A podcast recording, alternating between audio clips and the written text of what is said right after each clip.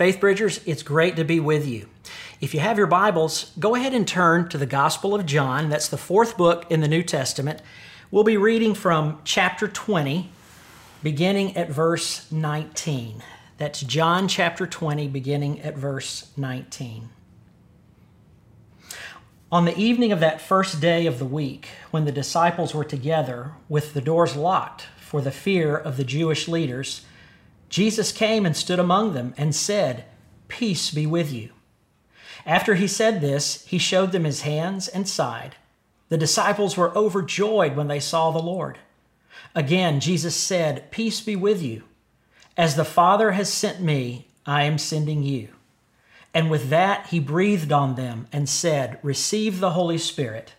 If you forgive anyone's sins, their sins are forgiven. If you do not forgive them, they are not forgiven. Let's pray together. Father, we give you thanks for this day and for the opportunity we've had to lift up our voices in song and worship and praise. We pray now, Lord, that your Holy Spirit would come just as you promised to be our teacher and to guide us into all truth. It's in Jesus' name that we pray. Amen. Recently, I found myself reflecting on this past New Year's Day. And like many of you, I remember wondering what 2020 might hold. Uh, from that perspective, anyway, it looked to be a year of tremendous promise for us. All three of our girls were graduating from various institutions. Uh, a vacation that had been in the planning for some two years was finally going to take place. I had six mission trips on the docket, and many other exciting ministry opportunities were ahead. It just looked to be a fantastic year. Never in my wildest dreams, or nightmares for that matter, did I imagine that every bit of it would be gone in a matter of days. Not only was the very idea uh, just preposterous, but the manner in which it was all taken away wasn't anything that I had ever even considered as a possibility. A pandemic? But rather suddenly, this thing called COVID 19 took over our lives. And what had looked to be a great year of promise was now one of disappointment, uncertainty, and fear. You know, there's no enemy like an unseen enemy. And this was like something out of a Stephen King novel or a science fiction movie. We didn't know who had it, who didn't have it, and early on there wasn't any way to tell. Something as mundane as going to HEB was now a matter of life and death.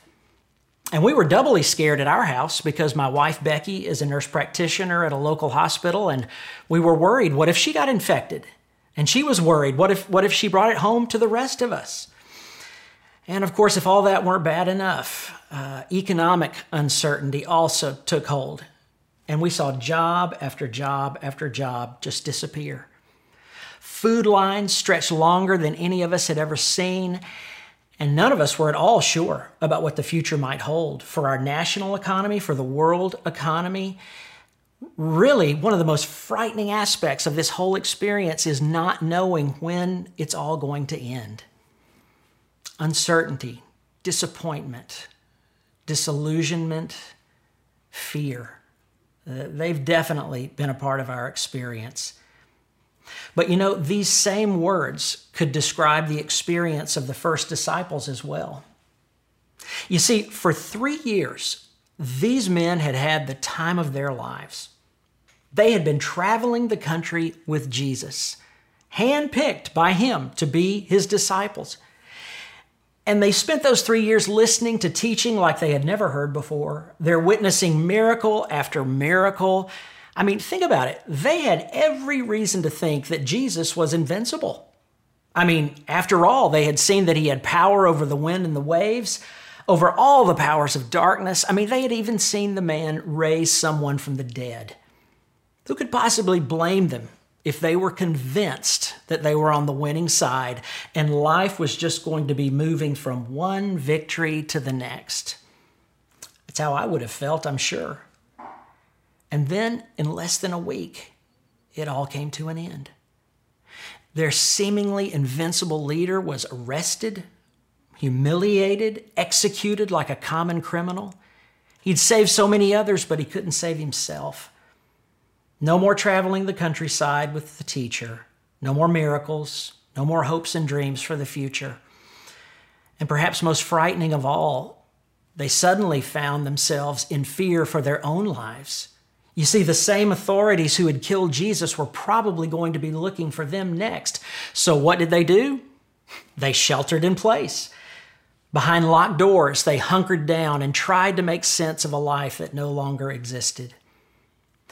Fear became the operative emotion in their lives. And if we're not careful, it, it can become the operative, the dominant emotion in our lives too. You know, like so many other things, uh, fear has two sides. It can be a good thing or a bad thing, healthy or unhealthy, constructive or destructive.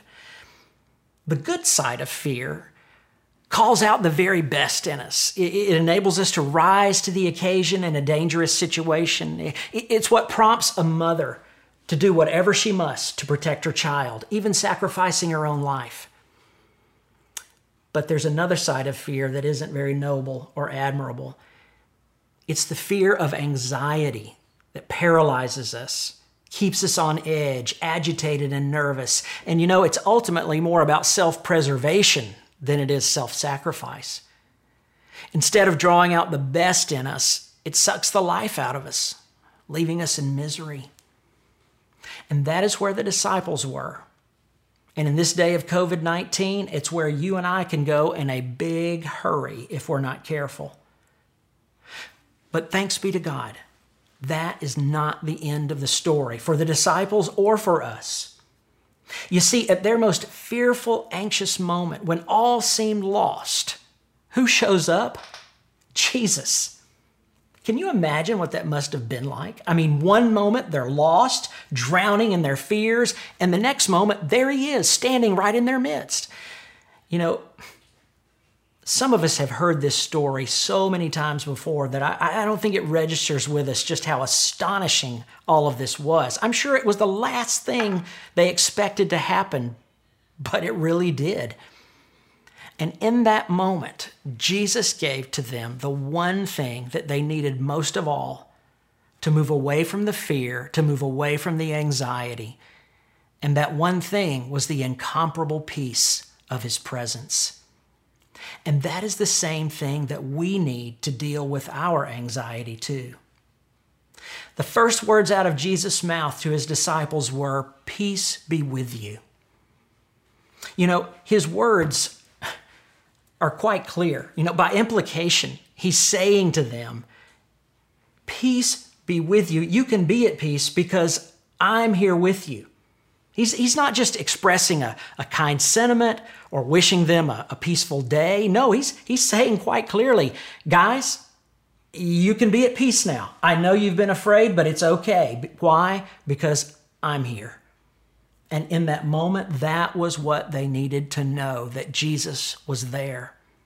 Nothing else could have calmed their anxiety. Not, not an angel from heaven, not double bolted doors. Nothing could bring them peace like Jesus.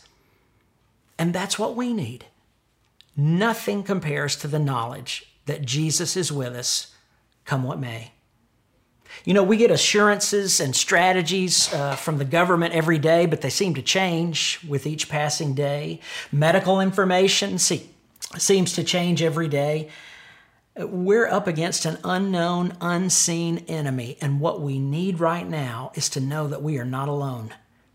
Jesus and the peace that he brings are with us. When I was in my mid 20s, I moved through uh, a particularly rough season of discouragement and pain. Some of the problems were of my own making, and some were done to me. But the upshot of it all was that I felt more defeated and more anxious than I think I ever had up to that point in my life. Some hopes and dreams were crumbling right before me, and there wasn't anything that I could do about it. One night I was driving uh, back to my apartment, and I decided to stop off at my parents' house and have a talk with my mother. Because she's always been a wonderful source of wisdom and comfort for me over the years. And uh, we sat down at the kitchen table and I shared with her what was going on in my life. And then she said something to me that I didn't expect. She said, I think you should talk to your father about these things. Now, the reason it was unexpected is because counselor is not a role that my dad has typically filled over the years. He's, he's played plenty of other roles, but mom had always been the counselor. But she was insistent that I talk to him. She said he's back of the house. You might catch him before he's gone to bed. Why don't you go back there? So I walked down the hall to their bedroom and knocked on the door. He jumped up and gave me a big hug, and uh, we sat down there on the edge of their bed and began to talk. And it started off kind of slow and a little awkward because uh, n- neither one of us were used to this kind of conversation with each other. Uh, the words were initially coming out really at no more than a trickle, but eventually I am pouring my heart out. It is coming out in a torrent. It, eventually, to the point that I, I couldn't hold back the tears. Uh, after a while, I couldn't even talk. I was crying so much. Well, I could tell by the look on his face, he was taken aback. But he sat there uh, very patiently listening to me. And when I finished, he said to me, Danny, what do you need? And all that I could manage to say, all, all that I could think to say in that moment was, Daddy, I just need to know that you're with me. And he put his arm around me and he said to me, All the way, all the way. Even though it didn't change my circumstances one bit, and my problems were still very much right in front of me, I cannot begin to tell you how much better I felt just knowing that my Father was going to be with me. Come hell or high water, He was going to be there. In their moment of greatest fear, that's what the disciples needed to know that Jesus was with them. And that's what we need to know too. You know, every one of the disciples would go on to face persecution, harassment, rejection, but they knew that Jesus was with them. All of them, except John, would be killed for the sake of the gospel. Some were beheaded, some crucified, some were speared, one was even burned to death. What was it that enabled these men to move from paralyzing, cowering fear to suddenly giving their lives for the sake of the gospel? I'll tell you what it was. They knew that Jesus was with them. I don't know what we're going to face in the coming days, medically, economically, socially. But here's what I do know Jesus will be with us every step of the way providing all of the love, strength, wisdom, perseverance, and peace that only He can provide. So, how can we access His presence? How can we gain this peace? Well, if you're a believer, you need to know Jesus is with you all the time. He promised us at the end of the Gospel of Matthew, I will never leave or forsake you. I will be with you to the very end. He is with us. We have complete and ready access to Him. The question is does He have access to us? He's always there. But are we always there? You know, any relationship that matters is going to require investment and time. In my relationship with Becky, if I want her to know that she matters to me, if I'm going to draw from her the, the love and the encouragement and the life that, that she brings to me, it's only going to happen when I prioritize time with her. When I don't, I can't very well expect those things. And she couldn't be blamed for not providing them because I'm not engaging. I'm not participating in the relationship. And so I want to ask you this morning are you engaged with Jesus? Is he a priority in your life? Does he have access to you? I, I want to encourage you, if you do nothing else in these days, take advantage of the time that we have, time that we didn't have before, to spend time with Jesus. Carve out 10 minutes, 15 minutes in a day. Share with Him what's on your heart. Study His Word. Get to know Him because He's ready to engage with you. Of that, you can be absolutely sure. We've had some fearful days, and there are some fearful days probably yet to come.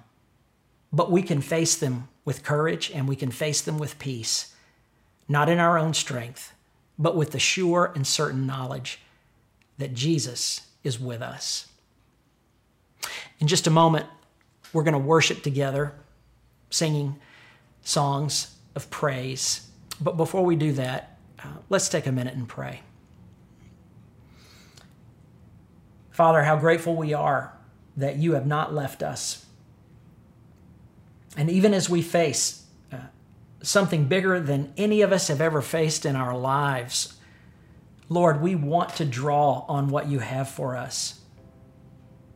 We confess to you, Lord, that far too often we've tried to make it on our own, and the result has been nothing but more fear and more anxiety.